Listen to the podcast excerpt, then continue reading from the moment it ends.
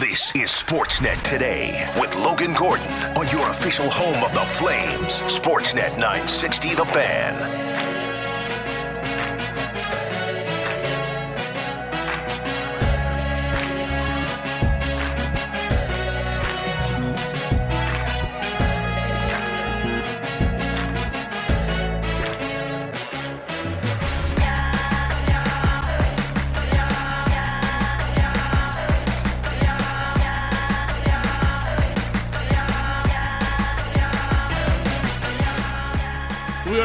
Into our number two of the program.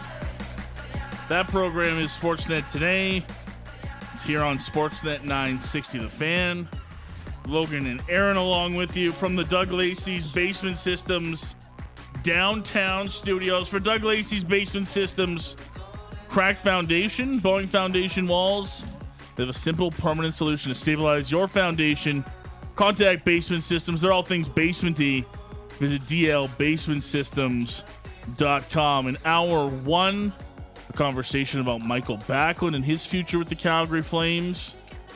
A look at a busy weekend around the world of sports and a quick conversation on Connor Bedard after signing his entry level contract with the Chicago Blackhawks today. Talked about his potential goal totals for next season. You can hear that on the Hour One podcast, wherever you get your favorite podcast Google, Amazon, Spotify, or your favorite podcatcher. Still to come this hour, our NHL offseason review continues. We'll dive into the Colorado Avalanche. Disappointing end of their season. Some changes. Ryan Johansen among the big additions there. Are they back into Stanley Cup contending form? Ryan Boulding's going to join us later on this hour, and we'll chat uh, about the Colorado Avalanche. But we start the hour with some CFL football. Week six did not disappoint across the CFL. We had game tying drives late. We had game winning drives. We had a massive comeback from a, an almost unknown quarterback in the uh, Ottawa Red Blacks coming back to beat the Winnipeg Blue Bombers on Saturday. And of course, for the Calgary fans, the Stampeders and the Saskatchewan Roughriders, it took uh, a field goal from Rene Paredes as time expired for the Calgary Stampeders to erase some defensive lapses, we'll call it. There were kick returns, there were touchdowns, there was a ton to get to. But at the end of the day, and most importantly, it was a massive win for the Calgary Stampeders. They avoid handing Saskatchewan the season series. They get to two and three on the season. And now for the latest on the Calgary Stampeders, it's time for your Monday Stamps Report with Patrick Dumas. This, this is the Stamps Report with Patrick Dumas. Calgary Stampeders on the road for one more as they wind down their Stampede road trip with a big one against the rival Saskatchewan Roughriders. Riders coming into this one winners of two in a row, including a double overtime win over the Stampeders back on June 24th. First quarter and a scene that's been happening far too often with this Stamps group, especially on their punt cover team, letting big plays go off. Mario Alford stung them in the first with a 67 yard score to opening the scoring. Rene Paredes would get the stamps on the board first with a field goal, then following it up with his second early on in the second quarter. Offensively, the stamps have been stuck in neutral for most points of this season, but getting some bodies back in that receiving core will be massive. That's what happened with Luther Hakunavanhu back after dealing it with an injury, and Tommy Lee Lewis, a player the Stamps have had on their negotiation list for seven seasons, finally making his CFL debut, getting a touchdown late in the second quarter. So both Hakunavanhu and Lewis making immediate impacts in the passing game as the Stamps lead 2010 at the half. Lewis looks to have had his first punt return for a touchdown as well, but it gets called back because of a penalty. The other big return in this game, and we've already mentioned him in the green and white, Mario Alford did it again to the Stamps cover team, taking this one 94 yards, and the Riders shaved that Stamps lead again down to just three. Dedrick Mills would give the Stamps a little more breathing room as he would find the end zone for six. And then some bad news for the Saskatchewan Roughriders. Early on in the fourth quarter, Trevor Harris gets hit by Derek Wiggan, and on the roll through, that leg swinging makes contact with Trevor Harris's right knee. He's going to be without. He's going to be gone a while, I should say. Has uh, to go for surgery to repair a tibial A fracture on his right knee, It's not season ending, but it will be Mason's fine time for the time being. Fine would find Jamal Morrow to get the Riders back within three. And then Maier would find Reggie Begelton late in the fourth quarter to get the Stamps back into Paredes range. He's good. Stamps back in front 30 to 24. Riders looking for a little bit of a miracle here, and they might have found it. Fine hucks it up towards Tevin Jones down the Riders sideline, but it's into double coverage. The ball cannot be roped in by Jonathan Moxey. Jones comes away with it, and with 42 seconds left, the Riders now lead 31 30. Rule number one always knock it down. So, what could Jake Maier do? Well, he finds Luther Hakunavanhu for a big 22 yard gain, and then a couple plays later, finds Trey Odom Dukes to get into Stamps' range. And Paredes, this guy just doesn't miss. He was perfect on that play, and he was perfect on the day. Stampeders pull one out 33 31. They moved to 2 and 3 on the year. Let's hear from head coach Dave Dickenson. I'm not sure where the season goes now. I'm really not. But if we don't win that game, uh, I'm real concerned. So we, we certainly got a lot of improving to do. The guys are fighting, and proud of them to keep keep the faith because it didn't look good for a second. Um, your offense felt like it was really clicking at times. Yeah, we were we were throwing the ball better. So in CFL, when you can throw, it does look better. And, you know, the running's great, but it's kind of more of a grinded out type of thing. Did not think our front played that well, our O line with our back. Uh, I think Jake got hit too many times, but we looked explosive, and they were running a, a, certain game, a twist inside we were struggling with. But the main thing is everyone battled, and when we needed to get the job done, we got the job done. The last touchdown that they scored, what do you want to see your secondary do? Wow, they just got to bat it down. I mean, uh, I can hear my wife saying, "Knock it down, knock it down." I can hear it. I can hear Tammy saying that because that's what you do. You knock it down, and uh, crazy things happen. Crazy things happen, and uh, certainly, yeah, I was pissed off and uh, couldn't believe it. But the next thing you do is take a deep breath and, and go win the game. And that's what we did. And a word about Rene.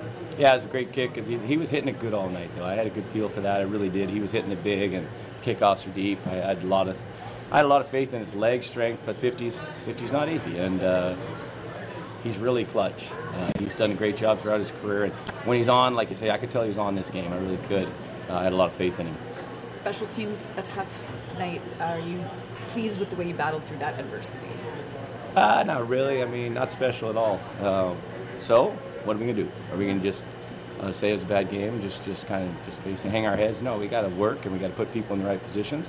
And if the guys aren't getting the job done, then we got to find other guys to do that job. They have a good returner. Obviously, they they had you know good schemes, but a couple of them. Were, that first one was crazy. That that to me is just a backbreaker. They hadn't done anything, kept them in the game. You know, we got our own big plays too, though.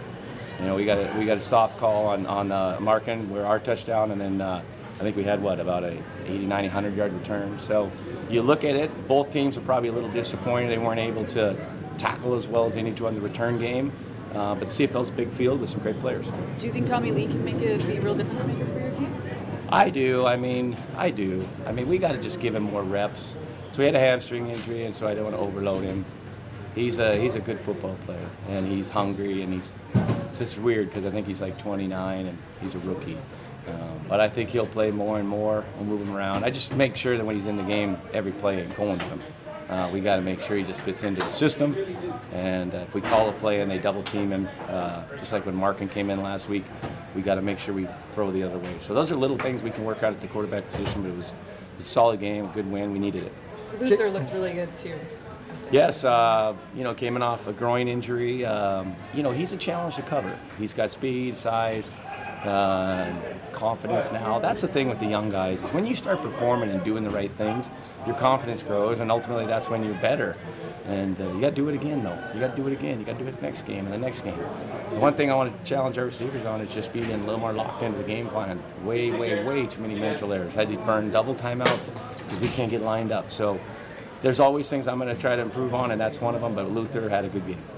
Jake seemed to be much more comfortable tonight than he had in a couple of previous games. Did you see that as well? Yep. I mean, he's he's building. I mean, he's probably about 13 career starts. Um, you know, I do think uh, with our receiving core, he hasn't played with these guys. Um, I do think we got to block better up front, but some of that also a quarterback has to know uh, where the areas of the field that are vacated and try to get the ball there quicker, especially if they're bringing five or more, and they were. So, I mean, they we as a team, I thought, actually produced pretty well offensively. We had another lull at the start of the second half, we've been doing that a little bit. So that's got to be addressed with how we do things at halftime. We've got to be better. We've got to put our players in better position to have a better start to the second half. Your pressure was good, those six sacks. Yeah, it was. I want to. I want to. First off, commend Trevor uh, Harris. I mean, he, Mm. he was a warrior. He went for the first down. I mean, he really gave his team a chance to win. And when he got hurt, that took a lot of air out of the stadium and both teams. Um, and we did get after him pretty good, but he just kept coming. And that's what's that's what's required to win the game. But I want to make sure. Hope Trevor's all right. Hope okay. Yeah, that is a massive confidence booster for sure. I want to thank Stamps TV for that audio. Could not be one and four and lose the season series with the Riders already. No practice on Monday or Tuesday, so Wednesday will be our first look for the group as they get ready for the Red Blacks at McMahon Stadium next Sunday. With your Stampeders report, I'm Patrick Dumas. Thank you, Patty. Appreciate that. Yes, a big win for the Calgary Stampeders and uh, a lot more efficient game from quarterback Jake Maier. 26 of 37, 315 yards passing, two touchdowns, one interception, and of course led them on that game winning drive late to set up a Rene Paredes field goal to win it. And uh, man, did the Stampeders need a game like that, uh, Vickers? They just haven't haven't looked like themselves this year at a lot of times. But that was uh, even with a little bit of late late drama in Yeah. that one, uh, still a much better outing for the Calgary Stampeders. Well, and Dave Dickenson said it best in that clip. They're not sure where the season goes because one and four and losing twice to Saskatchewan is a lot different than being one and one against them and two and three overall. Like that is a massive. But like, let's. There's no shortage of drama between these two teams. They've already met twice. Just incredible in terms of how those games have unfolded. Week three, the Stampeders erased a 10 point deficit to force overtime with a field goal with 11 seconds remaining. And then OT loss for the Stamps. And on the flip side, a five play, 30 yard drive for a 50 yard game winner to even the season series at 1 1. It's a shame that these two teams don't play again. I think it's week 19, something in there. It is uh, Friday, October 13th. Ooh, a little Next Friday time. the thirteenth. Let's just layer on the the Yeah. drama. You got the the game this week. You got the week three game, and then hey, let's go throw a Friday the thirteenth game in in October. let's go. You gotta love that, right? You do, well, uh, man. Whole, I was just and look. First things first, like like Dave mentioned there. Uh, you hope the best for Trevor Harris. That's Yeah. getting rolled up like that when a guy like Derek Wiggan is that big is so unfortunate. And I feel for the guy. He's been trying to prove a lot of people wrong in Saskatchewan this year, and um, yeah, that's just tough to see. And I do hope he can make a late season comeback for them. But you know, for the Calgary Stampeders, let's be honest, as a you know purely game wise, you're sitting there thinking, okay, it's a backup quarterback now. We got a chance to win this. And look, it, it happens all the time. Was it the, the wrong play from Jonathan Moxey? Yes. I think him and Tre Roberson connect there because, you know, Trey's just expecting him to knock it down, not go for the pick. And all of a sudden you've bounced it up into their arms and in for a touchdown. You're thinking, this is not how we want to lose this game Oh, not on that. like play, that no. is not how to the backup quarterback throwing it up. You just had two sacks to get them pushed back even further, and all of a sudden they're in the end zone against sixty nine yards. two of your best defensive players were there on it. It, it could have yes, he could have picked it off, but you you just you knock it down and you walk out of there. You're you're so lucky that Luther and, and Reggie find some open space. Rene Paredes doesn't apparently operate on the same heart level as the rest of us because that kick was true from 50 and it didn't have any doubt in our minds that it was going to get there. But man, it just it was like one step too many for the Stampeders to just it should have been one of those it kind of felt like the flame season, right? It's like it couldn't be easy. Just it's it couldn't be an easy 2-3 goal night, right? It had to always be the the last second that Yeah. it came down to and uh, look, like you said, you're probably just happy you picked up the win. You get to take on Ottawa next week. You're back at home, uh, so a chance to get back to the 500 mark before the end of July, uh, and when you get uh, some Eastern opponents too. So good on the Calgary Stampeders. Uh, should be fun to uh, to watch them. They're in, like I mentioned, back at home on Saturday, Sunday, excuse me, uh, when they welcome the Ottawa Red Blacks, and then off to Montreal before the month is out for week seven and eight. We'll get uh, more from practice from Patty Dumas as uh, your stamps report uh, comes in throughout the week here on Sportsnet today. We'll take a break. We'll come back on the other side NHL offseason review continues. Today's look at the Colorado Avalanche. Aaron Vickers and myself will dive into with Ryan Bolding. Where exactly does Colorado fit in the Western Conference? Disappointing year last year, still dealing with some major injuries, but when you've got Nathan MacKinnon and Cale Makar, expectations are going to be high. But by the way, that new extension for Nathan MacKinnon, that's kicked in this year, and there's a lot less cap space to go around in Colorado. What's uh, what's going on with the Avalanche? We'll answer that question next as Sportsnet today rolls on here on Sportsnet 960 The Fan. You're listening to Sportsnet today with Logan Gordon on the home of the Flames. Sportsnet 960 The Fan. Yeah, it is Logan Gordon and Aaron Vickers along with you on this Monday edition of Sportsnet today. We are continuing our NHL off-season review. We'll see if we get to all 31 teams across the league as the summer goes on. Ooh. We'll try. We'll see if we have enough people who are nice enough to say yes to us. Like our next guest, Ryan Bolding joining us down the Atlas Pizza and Sports Bar guest hotline, Colorado Avalanche correspondent for NHL.com. Ryan, thanks so much for doing this today, man. How are you? I'm doing well. How about you? Thanks for having me. Hey, we're doing great, man. We appreciate the time. Uh, looking back at some NHL teams uh, who've been busy this off season, the Colorado Avalanche certainly qualify as one of those teams. But just take me back a bit to the Stanley Cup playoffs. I mean, I guess it's hard to to complain too far out when you've won a Stanley Cup. But what was the mood around the team, Ryan, following that loss to Seattle in the playoffs in round one? I think there was a little bit of disbelief, you know, that this team was so good, they stood a real good chance of repeating. And then just the way that the season had gone with all of the injuries, you know, a lot of adversity, maybe they tried too hard to win the division when it didn't really matter. They were so decimated that I think there was also just a sense of relief when that series against Seattle was over. Like, you know, the, this team played one of the the latest Stanley Cup Finals in history, had one of the shortest off seasons in history, suffered all season long through injury and and this and that. And you know, by the time the dust settled there after Game Seven in Denver, I think there was a little bit of disappointment and a little bit of relief. Was there uh, any part of, of maybe the fan base or even management that looked at that disappointment level too, knowing that Nathan MacKinnon's big contract extension was set to come into place, and that was the last year you're going to get that kind of player on that bargain of a deal? I certainly think the more well-informed fans felt that way about it. I think there was a sense of, you know, uh, sorrow for the fact that you knew the team was going to change when MacKinnon's deal kicked in you know, you you knew things weren't good with Landeskog, but you didn't know just how bad they were going to be quite yet. And so there was a little bit of sadness that like this this great juggernaut of a team really should have done more and didn't really get to their full potential that season. So into this off season, it's been a busy one so far for the Avs. A number of trades, some free agent signings uh, for Chris MacFarland and company. How would you characterize the work done by the Avs GM in the last couple weeks here, Ryan? Yeah, I think it's been good. You know, the the big move obviously is bringing in Ryan Johansen, and then the second biggest move I'd say is Drouin, bringing him in. He's a little bit of a question mark, but he has had success outside of injuries and the other things he's had going on.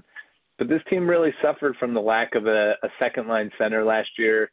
At the start of the season, it was Alex Alex Newhook's job he couldn't really hold on to it. You know, he kind of was up and down between lines. They slotted Evan Rodrigues in there, and he could hold on to it for a little bit and was up and down. They ended up having to plug JT Compher in there a lot, which meant that they didn't really have him as that, you know, util- utility tool third line center.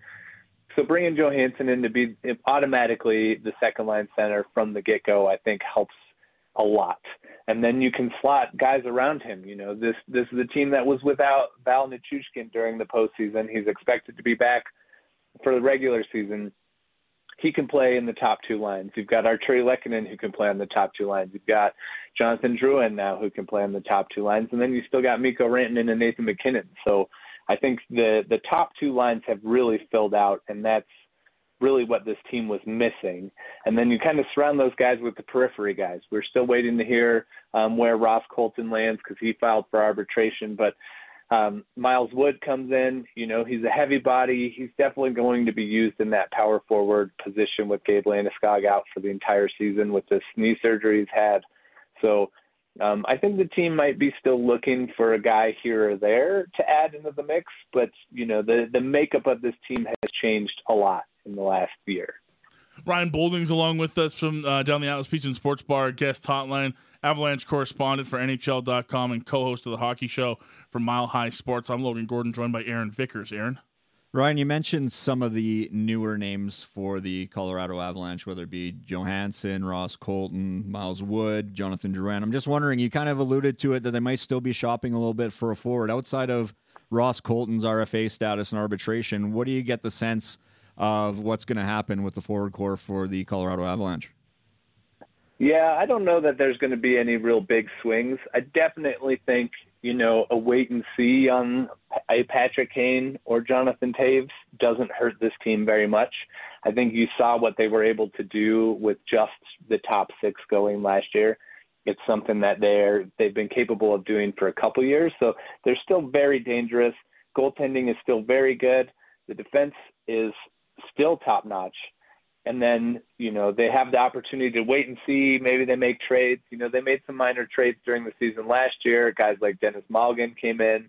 Um, you know they also have some guys in the minor leagues who could be ready. I'm expecting Ben Meyers to really have a chance at a job as the fourth line center this year but he struggled some and he hasn't been able to hold on to that position. So, you know, there might be guys who could who could step up. Chris Wagner was acquired, you know, he's played a lot in the Bruins system, but he played for the Avalanche before. Um, he's a guy who can come up and help if they need it. And then on the back end, they're very bullish on Sam Malinski. He was captain of Cornell last year. Um, he could be close to stepping into a position there. Brad Hunt, they were very high on the veteran last year. I thought he produced exceptionally well in the capacity that he needed to for the team on the back end. So I think positionally things are pretty good, and they have the affordability to just kind of sit back and wait and see what opens up. I won't go into the story of why Brad Hunt is my new BFF, but just know that. And if you uh, happen to come across him this offseason, say hi for Aaron Vickers for me. That would be great. I will. I definitely will. Brad is great. He's amazing. I want to ask you about the curious name up front that I see in Jonathan Drouin, who's bounced around, I don't even want to say bounced around a little bit because he spent a good chunk of time with like, nearly a half decade with the Montreal Canadiens. But he comes to the Colorado Avalanche on a one year deal, 825K, had 29 points in 58 games last season for the Montreal Canadiens. The obvious connection is Nathan MacKinnon and their time together with the Halifax Mooseheads. But what's realistic to expect out of Jonathan Drouin as a member of the Colorado Avalanche? Yeah, I think, you know, it's a little tricky. You don't want to necessarily think of him as a reclamation project, but you know, the way he he performed last year, it kind of seems that way. The deal he's on kind of seems that way. Even general manager Chris MacFarland said, you know, it's a bit of a no-brainer at that price point. We can plug him in where we need him, see how it fits. If it doesn't work, it's not that big of a deal. Um, so I saw a stat today that he's actually produced 1.37 assists per 60 at five on five last year, which isn't bad at all. So, you know, if he needs to be a feed guy, I think that totally works. I personally have him slotting in on the the second line. I think okay. you're going to see him start with Nathan MacKinnon. I think you're going to try and see them rejuvenate that magic, but I don't know that he is going to supplant Artturi Lehkonen on that top spot. So I see him playing alongside Johansen and Nichushkin, uh, maybe Rantanen at some point as those guys kind of bounce up and down. Uh, but yeah, he's the big question mark there, I think, for the top six, where we've seen what he can do when he's at his best, and we've seen what he can do when he is not. And this is obviously an organization that plays a five man system. They play very up tempo, fast paced. You know, you're responsible at both ends of the ice. And so that's something that they're going to be looking for from him. Am I I don't even know if it's reading into it or just being an idiot, but the last time those two were teammates, Drouin and MacKinnon, was 2012-13 with the Halifax Mooseheads. Drouin had 105 points in 49 games. MacKinnon had 75 points in 44 games and went on to be the number one pick in the 2013 draft. Is there an off ice chemistry there that might click on ice? Again, you don't want to necessarily call Drouin a reclamation project, but you look at his contract. Is there something there? Like, are we trying to connect too many dots by just assuming they can go back to their old ways after 11 years? I think everybody is trying to connect those dots. So I don't think it's just us. I think the way you look at it, you you see what you saw, what you just said, and you think there's got to be something there. Yeah. There's got to be some connection there. Now they've been playing apart for years, um, but the team did talk to Nathan MacKinnon about Drouin and asked him specifically about it, and said he was, you know, essentially a glorified scout in this case, as his opinion was valued.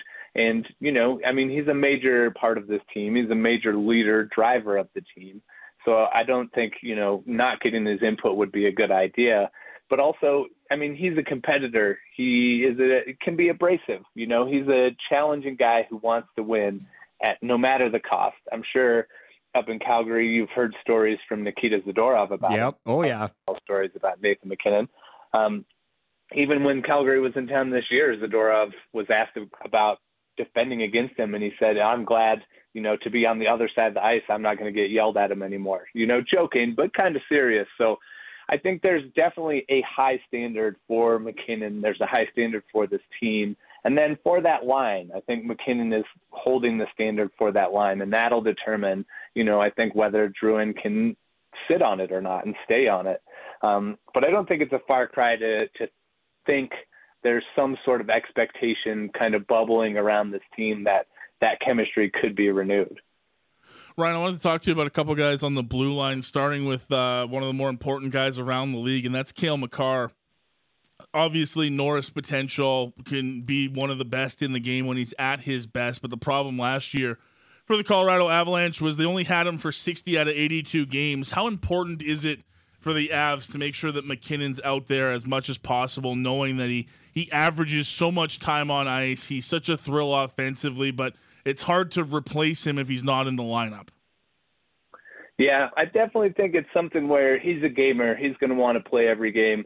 You're going to want him in every game. Like when Cale Makar's on the ice on the back end, you basically have five forwards and two defensemen. Like he's that capable and he's that dangerous. And now teams have to game plan for him and and watch him. And his talent, he's just a game breaker.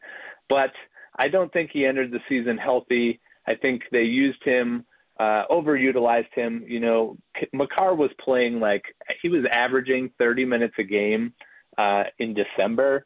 You know, even after the season ended, he he told me that he he was utilized. He was logging heavy minutes at a time of the year when he shouldn't have been logging heavy minutes, and it really took a toll. I think he hurt his groin or or a muscle in the leg area up there.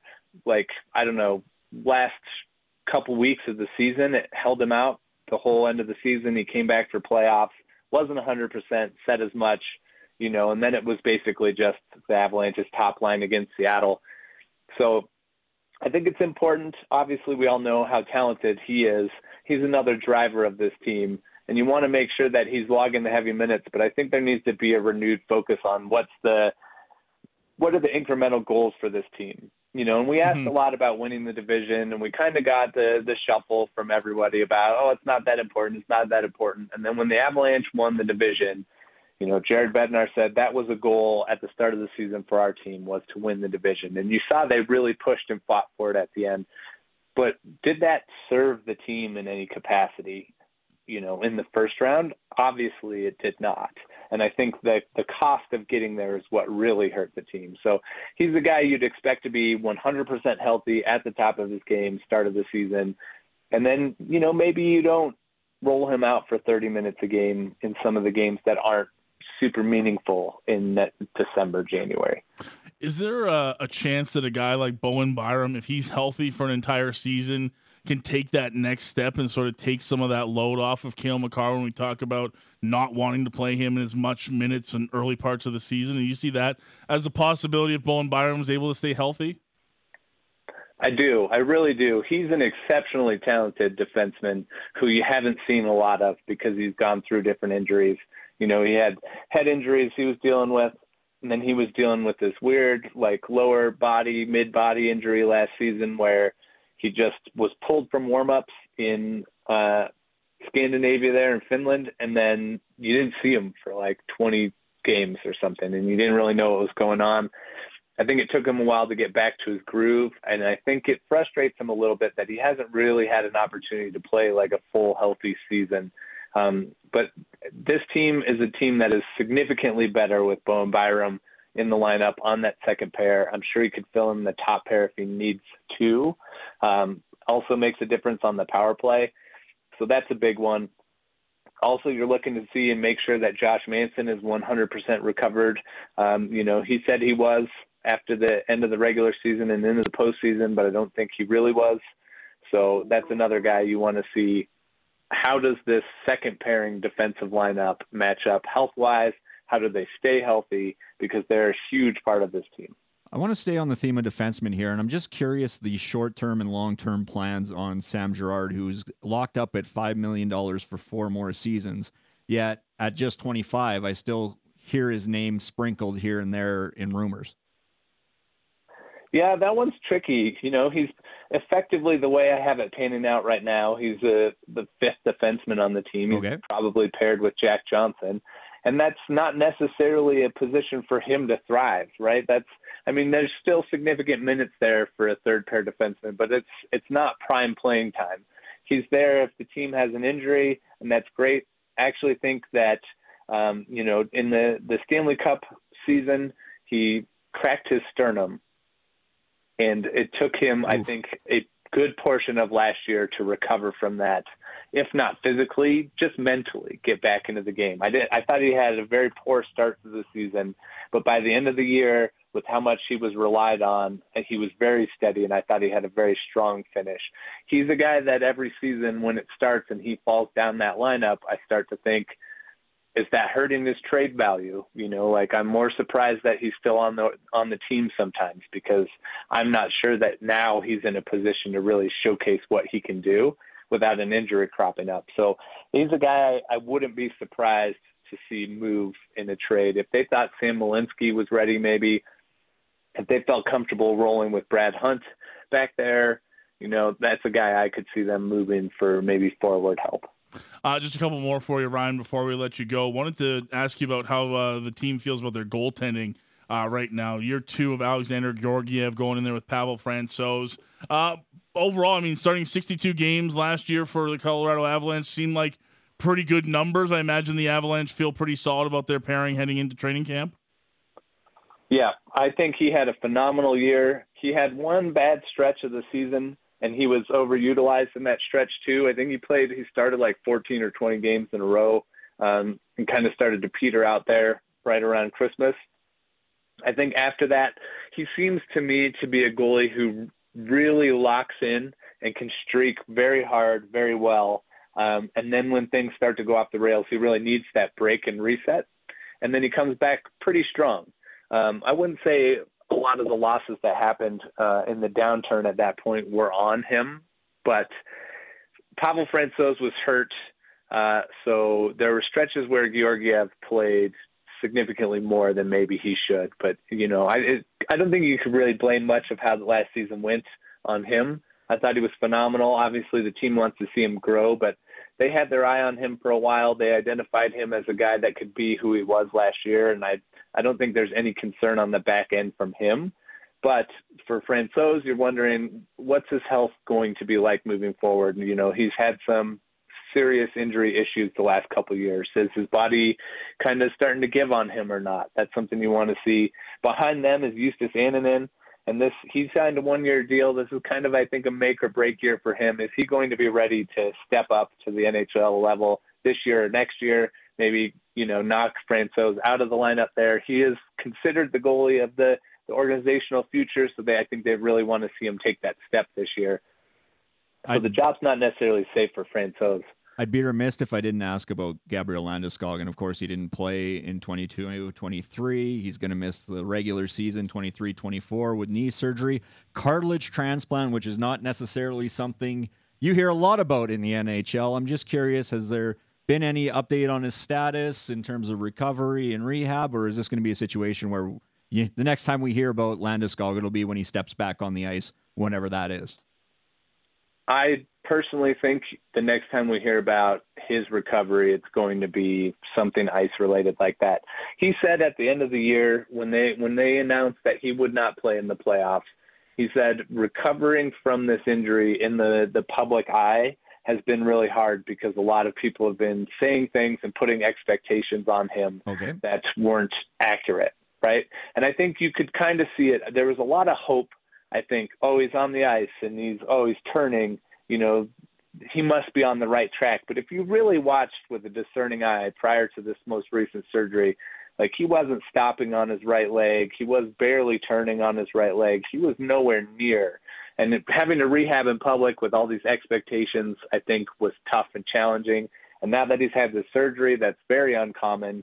Um, I don't think you're going to see much of him. I know already early in the summer he posted a video of himself on Instagram uh, where he was recover- doing some stuff in a pool, some recovery stuff in a pool. Said that the surgery went well, but it's just kind of a wait and see. And they've already announced he's out for the entire season, right? So Yep. the, there's no expectation now that is, will Landeskog be back in November or December, January for playoffs? He's out. You know, maybe playoffs are a long shot, but I think at this point, you know what he did playing on the the injured leg he did and how he performed in the playoffs to win the Stanley Cup. I think he's earned enough time to take the time he needs to be either 100% good to come back or given the, enough length to say we tried and this isn't going to work out. But only time is going to tell which scenario comes true. I was going to say, what's the level of concern that he isn't able to recover? You mentioned it. Cartilage transplant isn't necessarily all that prevalent in sports, certainly not hockey. Is there a cloud over his ability to get back? Yeah, I think there really is, and you know, the only other player in that recently that has had this done is Lonzo Ball. Yep. And so I think all eyes are on him, and it doesn't seem like things are going super well for him in this capacity with this surgery. Landeskog said he's even been in touch with Lonzo Ball, and it was nice to talk to a, a high performance athlete who is experiencing something similar. When they announced he was out for the postseason, I asked him immediately, "Is this something that could linger beyond this season?" You know, and he said, "Yes, it is." And there was concern there. So it wasn't surprising for me when they announced he would be done for this coming season, but I think there is a real concern that this could be it. Uh, you know, and that's and it's sad when there's another Swede that comes to the Colorado Avalanche who could see his career shortened by, you know, a leg injury that they just can't get a hold of. So hopefully not the case, but I do think it's a real concern. Ryan, really appreciate the time, man. Thanks for hopping on with us today. I uh, hope we can do it again, maybe closer to the season as we get into the year. But appreciate you hopping on with us today up in Calgary. I love coming on. Thanks for having me, guys. Thanks, Ryan. Appreciate the time, man. Ryan Boulding joining us down the Atlas Pizza and Sports Bar guest hotline. He covers the Colorado Avalanche for NHL.com. Also does uh, the hockey show for the Mile High podcast. Uh, some interesting names there in Colorado, man. I, am with you. I think Drouin is Yeah. a very interesting, low cost, high potential type of move for that team, especially if you're talking about Nathan MacKinnon and him having that sort of you know relationship and potential chemistry again. Why not take a chance if you're Colorado? The interesting thing there that Ryan said to me is we know how competitive Nathan MacKinnon is. We've heard Nikita Zadorov talk about it. We've heard the just the the sheer level of competitiveness he has. So when Nathan MacKinnon endorses bringing in Jonathan Drouin, it's not from a nostalgia perspective because I get the impression that Nathan MacKinnon isn't just welcoming anybody onto his bus as they drive towards trying to win a Stanley Cup for the second time in three seasons. Nathan MacKinnon, quasi scout, as as Ryan Boulding kind yeah, of he referenced. doesn't seem like the kind of guy that's like, uh, you know, I'm just gonna do this because my buddy Yeah. needs a job, and I'm gonna. If you can't help me, I'm not interested in you coming onto my team. We'll golf in the summer, but as far as playing hockey goes, Nathan MacKinnon doesn't seem like the kind of guy that's, you know, just you know, gonna get you a job so that you can yeah, exactly. hop onto the bus and watch me score 120 points this season. This is a team that's going to be really fascinating to watch. Um, I think they're going to be among the better team in the West. Um, as I look at things today, I think that's Um, fair. and I think that's you know uh, health. I mean, look, even if even if you're this you're the Colorado Avalanche and you say if I'm 25 percent healthier than I was last year, we're we're way ahead of where we were. Like this team was decimated by injuries and still found a way to the playoffs and probably could have found a way past Seattle. They didn't. Long off season, some new faces. Going to be one of those teams to watch for in the West for sure. But we got to take a break. Hour two wrapping up here on Sportsnet today. Sportsnet today returns here on Sportsnet 960, The Fan.